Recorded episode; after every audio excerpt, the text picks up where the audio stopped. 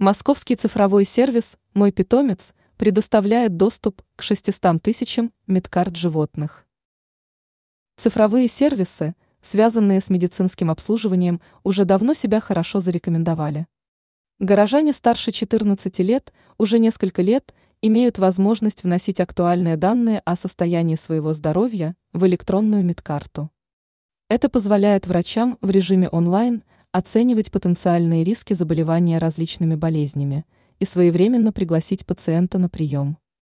Теперь эту методику решили распространить и на братьев наших меньших, чтобы помогать хозяевам, вовремя реагировать на опасные симптомы, информирует агентство «Москва».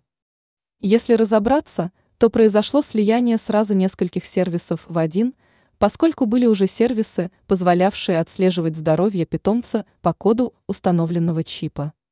Чипы сканировались во всех государственных ветеринарных клиниках, а затем к сервису начали подключаться частные клиники.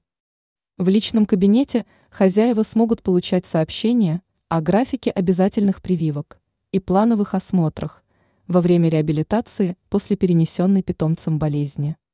Сервис начал работу 4 дня назад, и количество электронных медицинских карт питомцев будет расти по мере присоединения к сервису новых пользователей.